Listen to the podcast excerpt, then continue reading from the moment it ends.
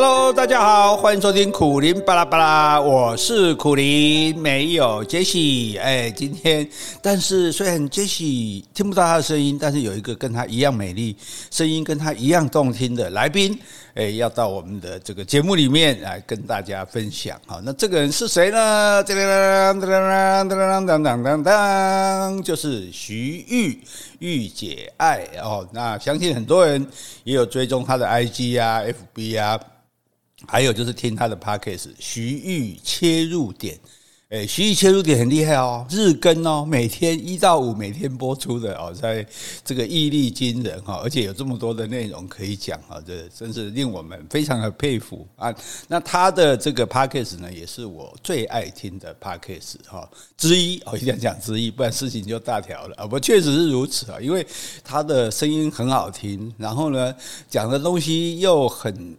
很切合大家诶想知道的，或者是呃在在讨论到的哈，那而且我就常常也开玩笑，我就哎我说你真的是苦口婆心哈，因为感觉他就是在那里对着他的那些粉丝们说啊，你们要怎样啊，你们要了解这个啊，哦，能不能够如何如何是最好的啊，所以他也不会用很那种呃果决式的论断式的或者哦呃片面偏执式的哈，我就觉得他就是那样娓娓道来。好，然后很温和的，然后可是呢，也很清楚的把他的意念表达出来。然后你也不一定非要听他的不可啊。可是，诶，他那些话呢，对你都是会有所影响、有所帮助的。好像所以会有这么多人喜欢他，这也是一个很大、很主要的原因。哈，那而且就是觉得说，嗯，怎么？所以，因为其实老实讲哈，这个不瞒各位说哈。就我们业界 有一句话叫“祖师爷赏饭吃”。什么叫“祖师爷赏饭吃”？就像我们这些声优，上次有介绍嘛，声优就是你用声音来表达的人。好，那用声音用讲话的人哈，除了你讲话的内容之外哈，最重讲话的流利度之外，最主主要是讲话的声音。有时候我们听到一些名嘴，他其实讲话是很有内涵的，讲得也很清楚，可是那个声音哈，就有一点这样不是很好听，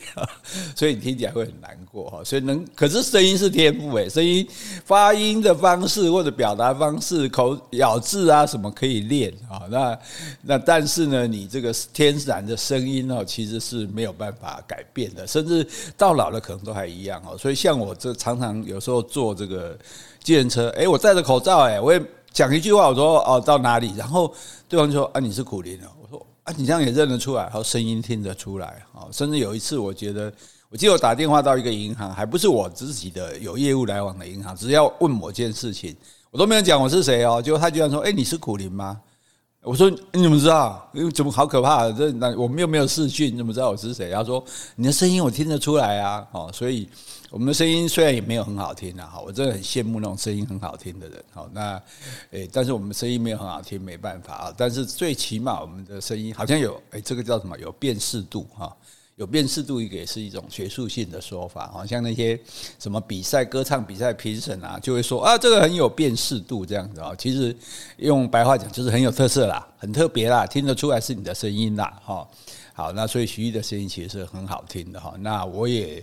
觉得好，那大家有机会也如果还没有听过的话，那请你一定要听这个徐玉切入点哦。他每集大概都是二十分钟上下哦，那这个也不会太长时间哈，不像我们来乐乐等爱魂归啊本的哈。那之前我们也有互相的做过几次的访谈哈，擦出不少的火花。这样子，这样子，哎，这样子不合我谦虚的本性哈。不过不要多啊，那家己波美超车啊，哈，哎，但是真的就是说，呃，就是一个这个女生，就是她是很知性的哈，她她。懂很多东西，很热衷学习啊，然后所以对各方面他都有兴趣去涉猎，很知性。可是呢，他又很感性啊，他呃，就像某个剧，我就说韩剧介绍他看，我说你一定会哭得稀里哗啦，他就果然就哭得稀里哗啦哈。然后平常在家里种花啦，弹钢琴啦，所以你看知性感性兼具哈，这简直就是全世界第。第二棒的女生哈，因为第一棒是我老婆，对不起啊，徐玉，这是一定的哈。就像对你老公来说，你也是世界上最棒的女生嘛哈。每个人伴侣，应该你都把它当做是世界上最棒的这个异性就对了，或者是同性哈。OK，好，那今天呢，徐玉呢要来跟我这个好好的谈一谈哦，好好的谈一谈一件大事实上他都说他自己也不太了解的事情，然后诶发现从我这边发现说哇原来是这样啊哇那太特别了那那结果到底是如何呢？诶所以我们就好好的来探讨这个问题。好，那这个节目的内容呢，会在徐玉切入点播出啊，已经播出了。然后接下来呢，嗯，在我们这边播出哈，也让我们不同的听众能够分享。好，所以大家起码结合掉哦，一要转到边，好啊，得泡后啊，来准备来听我们今天我跟徐玉的对谈。欢迎收听今天的节目哦！今天我们要邀请到一位非常会讲故事，那他当然之前也有来过我们区域切入点，让我们这个增色很多很多。因为很多网友就会写信给我说，可不可以再邀请苦苓老师来谈？那最近因为苦苓老师出了一本书，这本书呢，说真的，它的主题我完全不是一个专家，这不是我，这是一个我没有太多涉猎的领域哈。那所以我很怕。我把他这个关于台湾史的主题呢讲的不是很好，所以我们今天特别邀请他自己来说故事。这本新书呢叫做《台湾史必修》，我们欢迎苦林老师。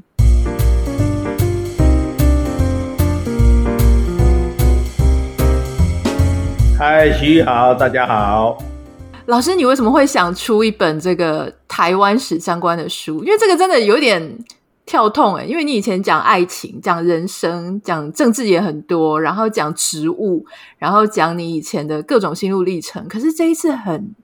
很专精的在讲一个关于台湾的从近代史啊到当代等等的，为什么会突然想要出这个主题呢？因为其实是做 podcast 的缘故啦。因为你知道我最喜欢干的一件事就是推翻人家原来以为的事情。就大家本来以为是这样的，结果再告诉你说不是这样的，其实是那样的，这是一件很过瘾的事。那结果就是我在看杨度的一本叫做《有温度的台湾史》的时候，就慢慢慢慢的发现说，原来我们从小受的历史教育几乎都是假的，几乎都是骗我们的，我们被骗了一辈子。所以我想你在看这本书的时候，应该偶尔也会感到一些震撼，说啊，是这样吗？啊，是这样吗？如果你在乱讲啊，但是事实上也就是说，诶。所以历史来讲，台湾人当然应该要知道台湾的历史。可是我们知道的台湾历史是当初的党国教育刻意营造成那样的历史。比如说那么重要的二二八事件，他不谈啊；比如说他把它诶莫那鲁道讲成他是抗日的事件啊，就是这些呃虽然基于事实，但是扭曲了观点的东西，就会造成我们对这个历史的错误的认知。那。那因此就达到他们这种政治的目的，所以其实来讲，历史这很可怕的。所以我就觉得说，哎，那我们至少台湾人不应该不知道自己的过去，我们应该知道，而且我们应该知道正确的过去啊，然后我们再来评价说，我们觉得是如何如所以本来我们这是在那个 podcast 里面，我们就我我跟 Jesse 两个讲嘛，那就是尽量你知道我的专长唯一的才能就是把很深的、很复杂的、很很这个艰这个很无聊的东西把它讲得很轻松、愉快、有趣这样。所以它本来的这个系列名称叫做《台湾史快易通》。容易的易，就是又快又容易又能通这样。那后来要出，后来够多了要出书的时候，就征求书名，结果就有一个听众给我们取名，他说：“哎。”叫台湾史必修，我说哇，叫必修这也太严肃了吧？但是它的英文很好听，叫台湾 special，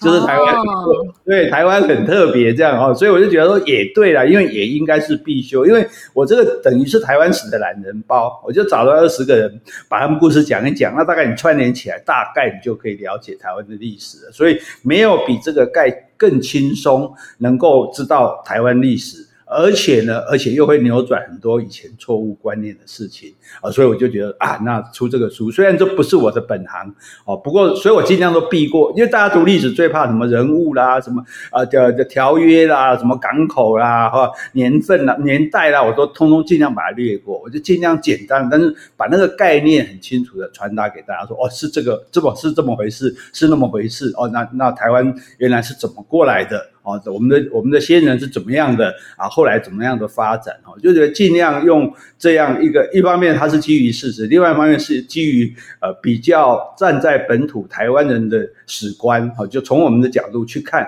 我们的祖先，看我们的历史，哦，所以就写了这本不要命的书，简直自讨死路。因为以前写苦力与瓦基的魔法森林，写自然的，你知道。自然的东西就一是一，二是二，所以我就不断的要被人家写信来纠正，所以我到第十刷都还在改改里面的错误。哦，那这个这本书想必也会遭到这个一样的下场。哦，但是基本上整个来说，我觉得能够提供大家很轻松的方式去了解自己的历史，而且扭转以前一些呃几乎是完全被。误导的错误观念，哈，算是，唉，这个人之将死，其言也善，在生命的这个快要接近尽头的时候，做一点有益社会的事情。哎、我我觉得老师刚刚有讲到我内心的真实面了，就说我那时候啊，就是老师有跟我讲说，哎、我最近出了一本书，然后一丢来呢，就是台湾史必修。你知道那时候我其实真的是额头冒了一个冷汗，我想说这个。这么硬的书啊，台湾史必修，这真的是有要好好阅读吗？所以我就一直放在旁边。我想说，哪一天沐浴、斋戒、晋升完之后，我再来认真的看一下好了。我一直都没有把它拿出来翻，我就想翻，可是又觉得哦，好沉重。那特别是以前，我觉得我们真的在我那个年代，因为我是我当时念的教科书还没有改版。所以还还是念一大堆的那种什么条约啊，然后中国的铁路啊，永远都不会去的地方的所有的铁路哪里接哪里，产什么农产品啊，矿矿物什么等等的，全部都要记得很熟。那后来长大的时候，我就想说，这些地理历史跟这些这个什么数学的那种很困难的东西，什么微积分、三角函数这些，后来在人生里面好像都没什么在使用哈。所以其实我内心当中是有点害怕。可是有一天晚上睡前，我想说，好，我决定今天要来翻开这本书来看。没有想到，你是为了睡不着，想要帮助睡意吗？对啊，就是因为我看我老公在旁边打电动嘛，然后我就想说，好吧，那我是不是应该要也是来做一点事情哈？那结果我本来也是抱着像你讲的，就想说，也许看一看好睡觉，结果没想到越看越精彩，因为里面真的是，我觉得他。真的很扭转我自己对台湾的呃早期的生活跟历史的很多想法，而且我觉得最可爱的事情是老师呢，呃，文字风格非常的有趣，而且括号很多，括弧很多，会偷偷讲一些笑话或是内心话、黑暗面的等等的哈，就是会透过这个括弧里面，好像可以跟老师互动，就像在电视上面看看老师在那边分享一样。那我很好奇，是也是要今天要请教老师哈。就书中里面有提到，就说我们常常说自己炎黄子孙，哎，台湾人好像也不怀疑，因为从小到大，我们历史课本也是跟我们讲说，我们是华人啊，我们的血脉在中国，我们是炎黄子孙，好像这些呃孔子啊、夏商周啊，都跟我们也很有关系的样子。可是你在书里面提到说，这里面有很大一部分是一个误解，那可不可以谈一下这件事情？对，因为这就是说，为什么会尧舜禹汤文武周公这样唐宋元明清唐宋元明清这样下来，他他其实，所以我在书里面最重要一个观念，我不用什么清朝或是明朝，因为没有是历史上没有明朝这种东西。大明帝国建立的时候，绝对没有想到它会灭亡的。蒙古帝国更不可能是你中国的一个什么朝，它比你大多了哦。所以每一个国家建立，然后直到这个国家被灭掉。换成下一个国家，所以大明帝国之后是大清帝国。啊，所以那大清帝国之后是中华民国，所以没有朝这回事。他为什么要搞成一个朝？就表示说这是一脉相承下来的。哦，从那个甚至传说神话中的尧舜禹汤这样下来，那就表示一直传传传到台湾来。哦，中华民国，所以我们就是炎黄子孙。对，这就是我们的传承。那我们当然台湾人就是中国人。台湾人既然是中国人，那当然台湾是中国的一部分。好，那因此我们必须属于他。那这是当初的党国教育。但是问题就在于说，台湾人不纯粹是华人，或者说，我们就讲汉人好的，不纯是汉人。因为当初从清国过来台湾移民的人，禁政府是禁止的。所以你是要偷渡，冒着这个过黑水沟送命的危险，亡命之徒。所以大部分人其实是就没有带自己的，就更不可能带太太小孩过来，大部分是单身汉。而且更重要的是说，而且就算后来开放了，也不准带女眷来，就你不可以带女生来，你就是去那边讨口饭吃。他不希望这个整个汉民族跑到台湾去发展、去去扩张。所以那这一些人到了台湾之后，他他什么都没有啊，骗这个也没有房子，也没有土地啊，所以他去睡在那个庙，他没有地方睡，就睡在那个庙殿卡，睡在庙的屋屋檐下，至少还可以遮风避雨。那庙的这个墙上门上就画了很多罗汉，所以他就睡在这个罗汉的脚底，所以被叫做罗汉卡啊。所以我们现在把罗汉卡叫做单身汉，其实是这样来的。那这些我们单身的祖先，那怎么办呢？诶刚好这时候台湾有谁呢？台湾很早就有人了。这个南岛语就是早在汉人来之前，台湾的几万年前就有人了。所以这一点，就大家千万不要觉得哟哦，台湾人都是中国人过来，从郑成功带过来的，或是国民蒋介石带过来，不是的，本来就有人。那除了所谓的生番高高山的原住民之外，还有熟番，就是平地的平埔族。那平埔族有个好处，平埔族的他是母系社会，土地是给女儿的。那你想汉人一看说，哎。这平埔族的女生有土地耶，那我要是娶了平埔族的女生，那我不就又有老婆，又有土地，又可以生小孩，又可以耕种盖房子吗？所以，我们绝大多数人，除非你是一九四九年之后才来的，然后而且你在中间都没有跟任何人混到啊，就没有跟客家人或是这个河洛人通婚，那你才能称为城镇的外省人。哦，所谓的纯汉人，否则的话，我们其实所有人都是呃平埔族跟汉人的混血，就是我们是两支文化、两个血脉合起来的。这两个血脉文化都很优秀，然后我们合而为一，所以我们每个人是，我们都不是纯正的汉人，都有混到平埔族的血统，甚至高山原住民的血统。像那个呃蔡小英总统，他就有排湾族的血统。都已经被检验验出来了，所以因此我们绝对不只是这个所谓这个汉人炎黄子孙哦，我们只有我们只是我们是混血，我们只有一半的这个炎黄子孙。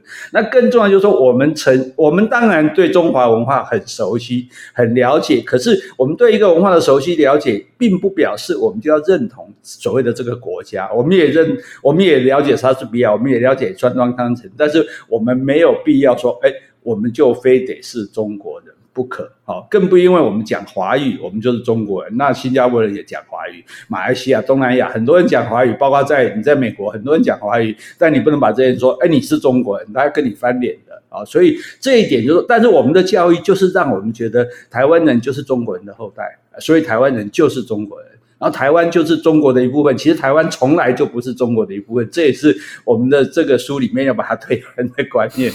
不是我说我故意要推翻他，而是说根据历史来讲，就像我刚刚说的，诶，为什么我们以前的读的历史完全没有平埔人呢？平埔族是我们这这些年来才开始说哦，有讨探讨到这个东西，为什么？平埔族说剩下留下了文字啊，新港文呢，就是帮当初荷兰人帮他们记录下来的文字。那为什么你的历史教科书里面完全不提这些事情？你完全不提我们是南岛语系的后代，你完全不提平埔族，你就说我们是尧舜禹汤的后代，那就是存心让你就先决定了你认祖归宗嘛，先决定了你的文化认同、血脉认同以及政治的认同，对，所以什么两岸？嗯我们才不是同胞嘞！好，但是我们不否认我们有汉人的血统，我们对中华文化哦，华夏的文化有所了解，但是我们真的不是炎黄子孙。好，像这个就是我在书里面要要去把它推翻的东西。嗯。嗯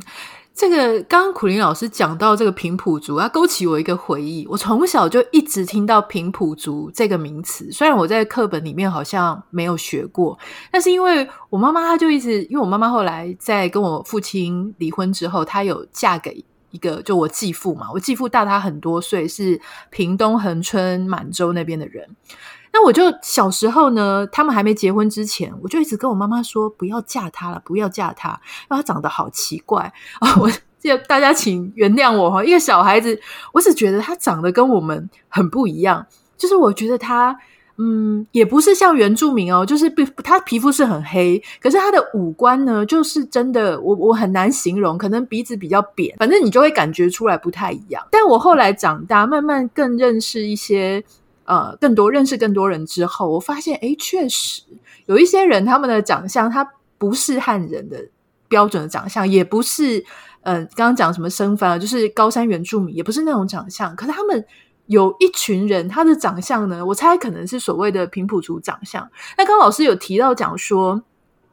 这个平埔族很多啊、呃、女生，她们是有家里有地的。那很多中国的男性来到台湾，那我有点好奇，那时候应该叫清国，不能叫中国，因为中国其实对，因为我们只我们是中华民国之后才有中国这个名称。我们现在倒回去把全部前面都叫做中国，其实应该正确的讲就是蒙古帝国、清国、民国、清国。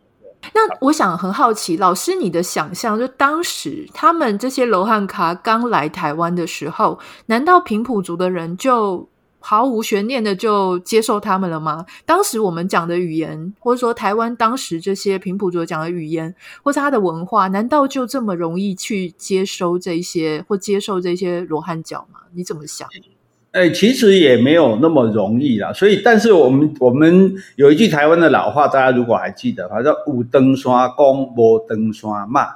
登刷就是唐山，就是中国大陆的意思。那也就是说，当时因为。既然汉人不能带太太过来嘛，所以你来这里，你要不就不结婚，不结婚的你就没后代了嘛；要不就结婚，结婚那你就只能跟原住民结婚嘛，不然没有没有汉人汉人的女人可以结婚嘛，所以就没有登刷的阿嬷，你的阿嬷哦，所以我们的阿嬷那一代一定是平埔族或者是高山族，但是那我们的阿公这边有可能是汉人。啊，所以这件当然不是那么容易说你要娶就娶。哦，你你想达得到就得到，但是毕竟你有这个机会，因为汉人的文明其实还是稍微高于一点那个平埔族的文明的，所以那彼此既然开始通婚了啊，彼此也，比如说就算不通婚，可能也做生意来往啊，买东西啊，或者种种的这种互相的帮助，所以慢慢的两个民族就就其实就渐渐的融合，所以到后来为什么我们没有发现平埔，就是因为它已经同化了。他被汉人同化，所以也用你的语言啊，也用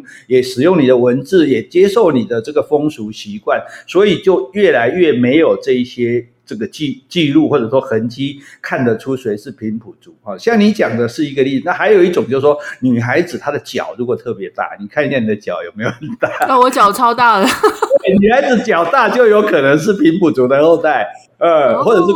对对对，所以所以我们其实现在，那现在台湾正在有一群人争，要争说平埔族也要被列为原住民，但现在就是还很难鉴定。像这个呃林玛丽教授啊，他就有专门在帮你做血缘的鉴定，就说哎，你到底是什么人，什么人的后代？那台湾，因为其实大家不要以为台湾是一个封闭的岛屿，台湾荷兰人、葡萄牙人、西班牙人、英国人什么都来过，所以其实台湾人也有很多荷兰人的后代。你像眼呃，譬如说珍妮，她的眼睛是蓝色的，她应该就有，听说他就有八分之一的荷兰的血统。因为只要有来的人，难免都会有通婚嘛，不可能说大家老死不相往来。那在这个通婚，在这个混杂之中，哦，所以其实我们常常讲混血儿比较优秀啊，对，所以我们其实这个台湾人这么优秀，也许就是因为这样混来混去混出来的。可是我们我们的意思就是说，我们是两支文化，就南岛语族的这支文化，因为这一支文化它也非常的久远，像长滨文化，它是一万五千年前，也就是说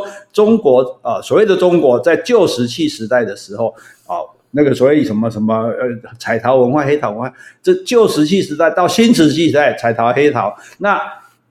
台湾一样有，台湾的南岛语族就有长滨文化，一万五千年前到五千年前，长滨文化绝迹了。换句话说，中中国五千年历史才要开始的时候，台湾的长滨文化已经没有了。但后来又有一个大坌坑文化，那就是，呃，跟中国相对应的是新石器时代。而且这一些所谓的南岛人还不只是在台湾而已，这些南岛人他们从台湾分散到这个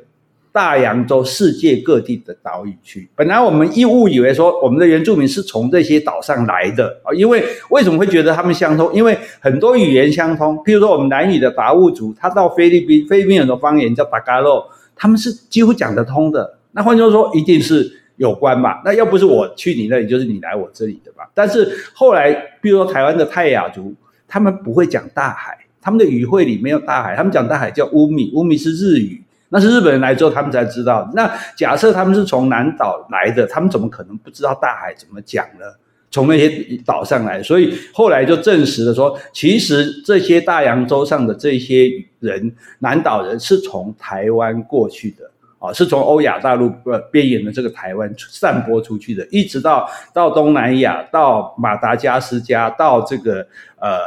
这个复活节岛，甚至到纽西兰。所以纽西兰，我就我在纽西兰碰到一个毛利人，他自己跟我讲，我那时候很吓格因为我还不知道这件事。他说我们是从台湾来的，我们是台湾人的后代，而且他讲的时候怅然若失，好像 好像有一点，他大概希望他可能是更好的国家来对吧？对，所以毛利人他们甚至还曾经组团来台湾寻根，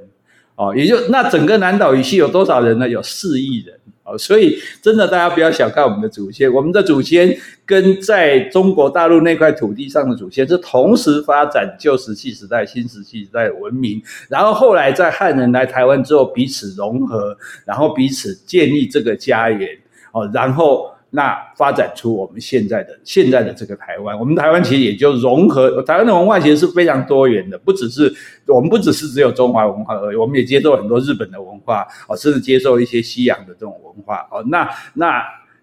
当然也包含原始原来我们的哦，我们自己的祖先留下来的给我们的一些特性哈。那所以我的意思就是说。就我们就不要妄自菲薄，觉得我们一定是人家的后代，人家的边陲。那其实我们一点也不输给我们，但是我们也不否认我们的汉人的血统。我们就是两支很优秀的民族混合融合为一，而且在非常艰困的环境之下，在台湾这样的地方，然后在列强在这边竞争的状况下，然后。我们发展成为今天的这种繁荣富足，我觉得，因为我们过去历史的错误就是说，教历史、教地理都是应该从点教起。我想，你如果去看一下美国人的呃小学的课本，你就可以发现说，一定是先教我们这个烫嘛。我们这个地方是如何如何，我们这个 county 是怎么样怎么样，对不对？然后才是我们这个 state 怎么样，然后才是我们的这个 country 啊，然后才是我们的这一州，然后才是世界，应该是这样的吧？但是我们不是啊！你看，我们对中国的了解远多于台湾啊！你看，我们背那个什么长江黄河什么，对，我们读历史读一大段，那个读了十分之九的以上的中国历史，在最后读一点点的台湾历史，而且还是还是很多是偏颇的。那那当然。我们就自惭形秽，哎，我们就是我们就是对不对？小小的台湾人啊，这我们就是小小的台湾啊，对，我们跟中国怎么比？那其实不是这样。你呢，当然应该先以我自己为荣，然后扩展到更大的州、更大的国，然后这整个世界，这个才是建立一个人对世界认知的方式啊。所以，所以我其实写这个，就算这个补充，我就我这其实。我大概应该早早知道就台湾史必修把你吓成这样，我早知道我就直接把书名叫《台湾史懒人包》，搞不好大家对对对对对，这样感觉就比较简单。是。哎，那我我我其实其实老师刚刚讲的这个纽西兰的事情我也听过，因为我当时去纽西兰玩的时候，也是他们一提到毛利人，他们就会谈到说，哦，我是跟这个台湾有相关啊，然后是台湾来的啊，然后语言是可以互相理解，他们只要遇到台湾人都会很热情的在跟你讲这件事情，所以这也让我想到说，哎，我们常常都觉得说啊，台湾人好像。很担心自己英文好不好啊，就不太敢走出去啊。那我们住在美国，我们就常听到现在啊，最近这几年，很多台湾的移民会跟我们说，可不可以请更多的呼吁，更多的台湾人勇敢的踏出来工作啊、留学啊，然后也不一定说一辈子要在外面，可是可以走出来看一看。可是事实上，我们发现现在越来越多年轻人觉得说，哎呀，我语言不好啊，都是中国人的市场或者怎么样的。所以我在想，我们这么久以前，我们的祖先就敢哎，我是我觉得那个年代的科技啊，它要能够很平安的从台湾，然后飘到这个什么纽西兰，这件事情很困难，要冒出就是必死的决心哦。可是他们却这样做了，所以表示我们的 DNA 里面应该是有这种冒险、犯难，然后愿意去开拓一个新天地的这样子的基因啊。我是这么想。我说台湾人绝对是有冒险犯难的精神。你看南岛人嘛，你好好的在这边，当然台湾台湾生活也可以，可是大家就觉得，哎，外面有岛，去那边看看会不会好一点？哦，所以当然不是一次就跑到纽西兰去，可能就哎先往，而且来屿啊，然后往菲律宾，菲律宾再看那边还有岛，那我们再往那边发展，哎，再到到可能到时候婆罗洲，哎，然后一路到了到了纽西兰去了。哦，所以那个精神就是非常冒险泛滥的这种精神。哦，那这个这这个是，所以台湾说是一个海洋国家，它是有海洋精神的。我外面外面的世界，我就要去看一看，有什么冒有什么风险，有什么没关系，我都要去试一试。那这是我们的这个妈妈这一边哦，然后我们爸爸这边，我跟你讲，我们爸爸这边更厉害，都是亡命之徒。你想想看，当初你要不是真的活不下去的，你怎么可能拼着命过黑水沟？因为那个时代，你想光台湾海峡的那个黑水沟，那个黑潮的洋流是非常非常汹涌的。就说那个时候讲是，你十个人过来，你大概是会死六个，然后最多三个成成功，然后还有一个跑回头了这样。所以，所以。很多人是就类似我们现在看到像地中海之前不是人蛇集团那些移民吗？我们的祖先是这样啊，有些就被骗的，他随便找个岛就把你放下来说到了啊。然后他就走了，然后就被丢丢在那个岛上，或者说你下来的时候，哎，一脚踩踩进那个烂泥地，根本脚就拔不起来。所以那个那个时候，或者你在过程中你就已经生病死掉了，因为什么健那个环境很差而死掉，所以都都是亡命之徒。所以南公南公安周身都罗马嘛，我要给他，就是对对对，就是其实这一点不见得是呃什么丢脸的事。你像我到东局马祖的东局岛去，他们就说我们都是海盗的后代啊。他们就直接讲，他们引以为荣啊。事实上，你不说西班牙人当初不是海盗嘛，对不对？那个英国人不是海盗嘛？郑芝龙也就是这样的海盗啊。那你你你你不就是？所以这种冒险犯难的精神，其实在台湾是有发挥这个活力。就你看台湾，就说其实你想想看，台湾其实也没有什么多好的资源、物产或者是条件。问题是台湾在全世界这么多国家，不管什么东西的排名，我们总是二三十名总有吧。那我们人口这么多，然后资源这么少，为什么我们有这个能够这样？就是台湾人就是敢呐、啊，我们讲一点就是敢，对不对？就是哎，什么东西我给他试试看，什么东西我就给他拼拼看，没关系哦，不行了再来。我记得印象很深刻，我之我之前有一位这个长辈，他他是做纺织的，后来说纺织不行了，然后就请外国专家来看，说那台湾纺织不行了，做什么可以？他说做电脑可以，他说但是你做纺织，你又不会做电脑。过了几年，他再请那个顾问来，他他工厂整个变成电脑工厂了。哎，你怎么厉害？他说啊，这个会赚钱，我们就做啊，不会就学啊，对不对？所以台湾人，你看那时候一卡皮箱，那些台湾中小企业主拿着皮箱，根本英文也不太通啊，就全世界去找订单啊，就是这样子精神来的啊，就是就就把这个事业做起来。所以我觉得台湾人的这一种精神其实还是在的。所以为什么台湾，比如这么多年来，台湾一直在造反？清国时代就一直在造反，什么呃林爽文啊、林少猫啊、柯铁虎啊，什么这个朱一贵啊，就一直造反。为什么？就是台湾人就不不那个本性就是不是很乖的个性嘛。所以你要是弄了不让我不爽，我就我就跟你我就跟你起冲突这样。所以不不是可以压的。所以也就是因此，你看台湾现在态度，因为你中国对我越凶，我就越火大，我不会屈服你的。你不要这样吓我，你对我客气一点，我就跟你客气。你一凶起来，我来避名后啊，我来变化买啊，哦，所以这也这也这个其实这个作为台湾人的精神，如果你去了解这样历史的渊源的话，就比较了解说台湾人现在为什么会有这样的个性啊？为什么这么敢啊？为什么这么的好像勇于这个反抗这个大比较大大的势力？因为他的历史就是这样来的嘛。哇，被老师这样讲一下，我觉得我们的内心的那种野性都被唤醒了，因为我们是那种。我们是那种非常野的祖先，然后成功还成功要活下来，因为活下来也不容易嘛。成功活下来，然后遇到这个对象留下来的种，留下来的后代，那是表示说我们内心，我们的自己的 DNA 里面应该就是属于那种很不乖的血液了哈。那我我我其实想要再请教这个老师，因为老师你在书里面有提到说，这个我也很惊讶，就是你说其实台湾呢一开始。清国，你说我们要讲清国，好，清国是懒得理我们的，他根本不想管，因为这个东这个地方台湾很远，然后呢，他也不太了解这个地图，那地图还是外国人画出来的，呃，外国人画完了之后，哎，是外国人吗？外国人画完了之后还给日本政府，对不对？对，这个其实民国从民国开始就是明朝的民，民国、清国都不把台湾看在眼里。啊，所以我就，所以我就很火大。每次听到说台湾是中国不可分割的一部分，我的天个鬼八会。因为你知道，在远国大蒙蒙古帝国时代就已经发现台湾了啊，那时候把台湾叫做琉球啊。对，对他来讲当然很远。问题是蒙古也去打日本啊，也不见得近啊。对，那那个时候不理就算。那民国知道，在民国的时候，澎湖啊已经划入民国的版图了。澎湖是他要哦，台湾他不要。哎，那为什么？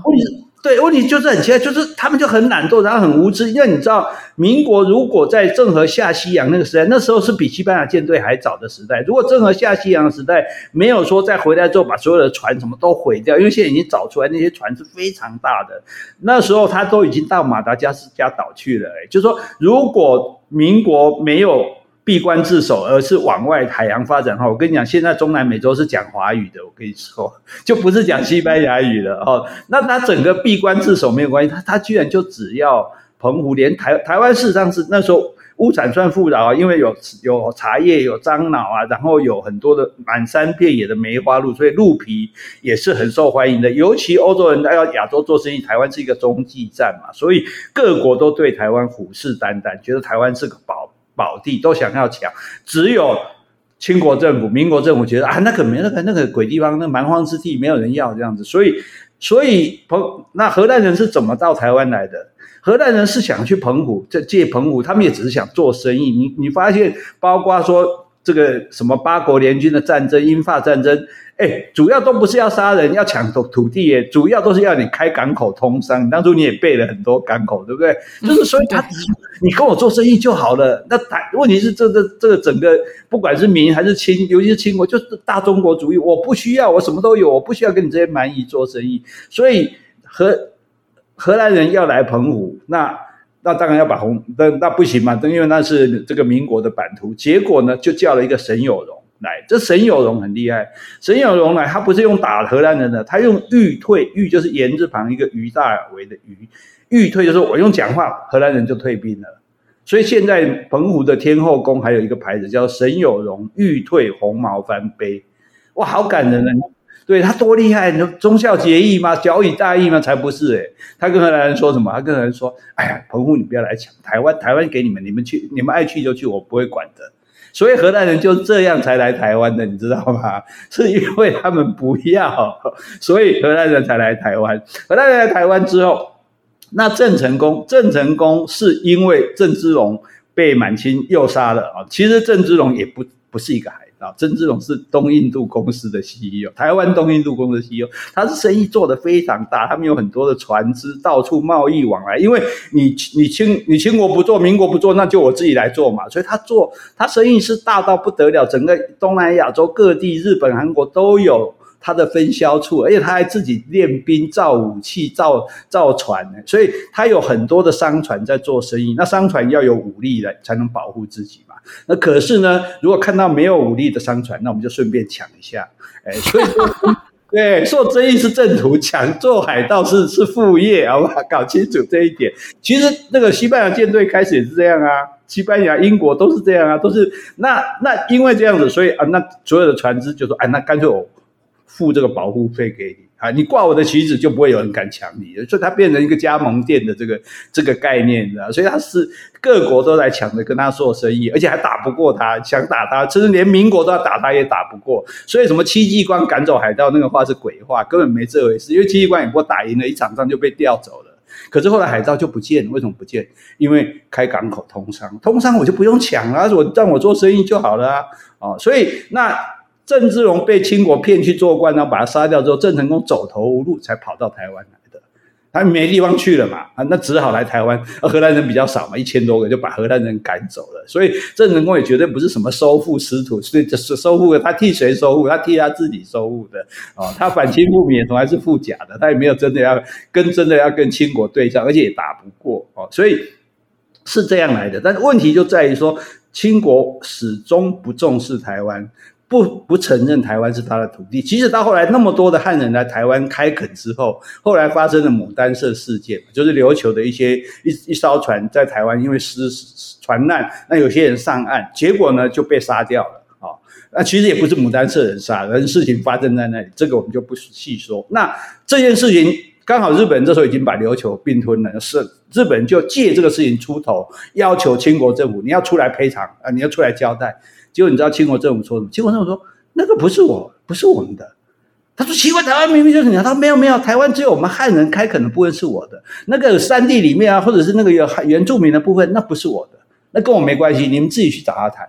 所以日本就马上进兵了，因为日本本来就早就垂涎台湾，他早就好，你不管哈，你也不肯赔款，你也不肯道歉，那我就直接来找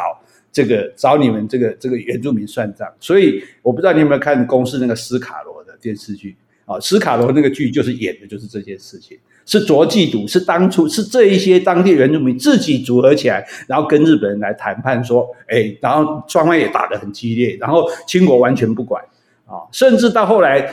就说事情过了之后，呃，后来还是去赔款啊，就是去赔了一笔军费了事。那很多官员都建议我们要设炮台啊，我们要把这个原住民的地方也要划成是我们的，不然早晚会被日本或被别的国家占领。结果说不要，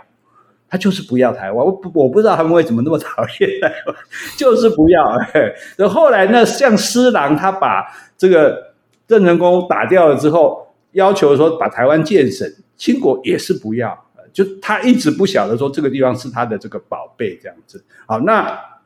等到他后来建成了啊，刘铭传开始建设，那是建设刘铭传那时候建设是非常现代化的，甚至有轮船招商，有海底电啊，有电报，还铁路种种。那个那个时候台湾是非常进步进，所以台湾是进步于整个中国的，比中整个中国都进步的啊。但是没多久马关条约就把台湾割让了。那那时候也没有问台湾说你要不要啊？台湾人哎，台湾人是还誓死起来反抗哎，还组织还组组成这个台湾民主国。但是李鸿章的儿子干儿子义子代表这个日本说受降，就是把台湾交给他，甚至他不敢来台湾办这些事，他在海外的船上就办一办，哈哈，台湾是你们的，你们就去吧。然后日本就进来了，他就没有想到遭到台湾人激烈的反抗，台湾人为了反抗日本人死了二十万人。嗯，乙未战争死了二十万人，所以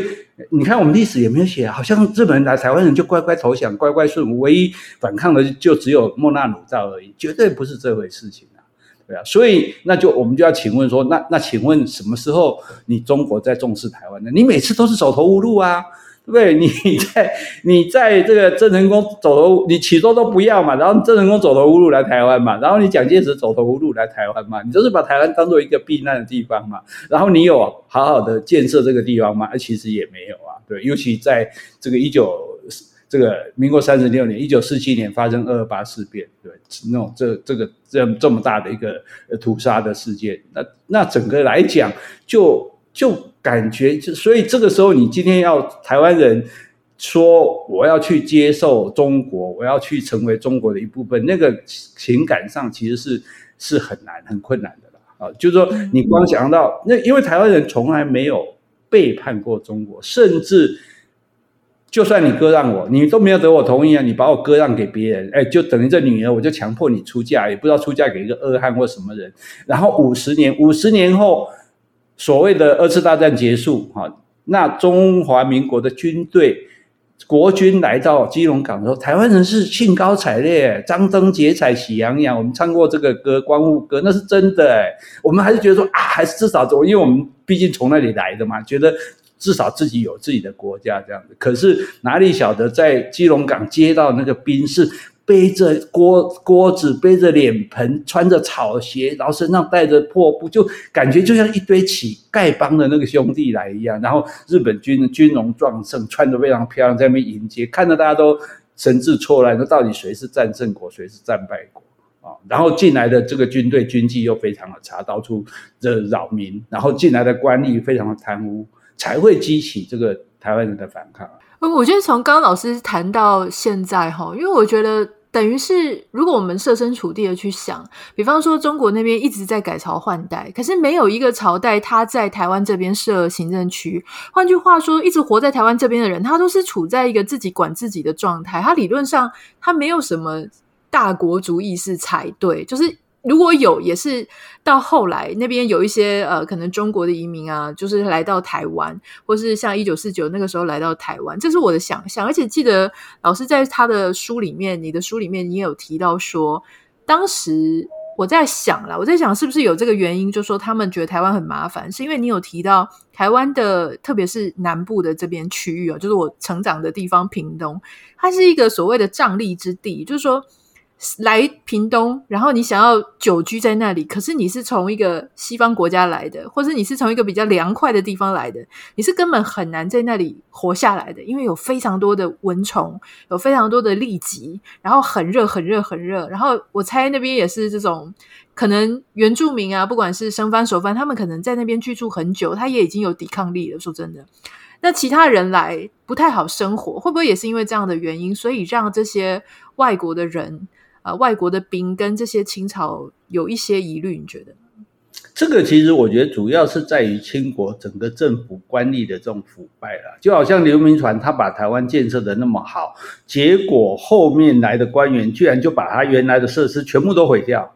嗯，他铁路也什么，这包括什么招商局、什么电报局，通通都不要，他就说少惹麻烦了。就他们整个的心态就是多一事不如少一事，不做不错的那种心态。所以任何人讲要改革、讲要进步、想要干嘛，他们都是反对的。哎，那台湾台湾就不理他就好了，干嘛要去理台湾？那是被逼的没办法，就因为导致台湾。一直有有发现，一直有有外国人来啊，一直有一些冲突事件，什么你不处理不行，他才情心不甘情不愿的去接受台湾。那问题是他在对台湾，他也没有好好的治理，他甚至最早台湾的巡抚还是福建省巡抚来兼任的，还没有专任的人，你就就像你讲，他根本不把台湾当一回事这样子。那至于说所谓的瘴癘之气，那还不是你们屏东专有的哈，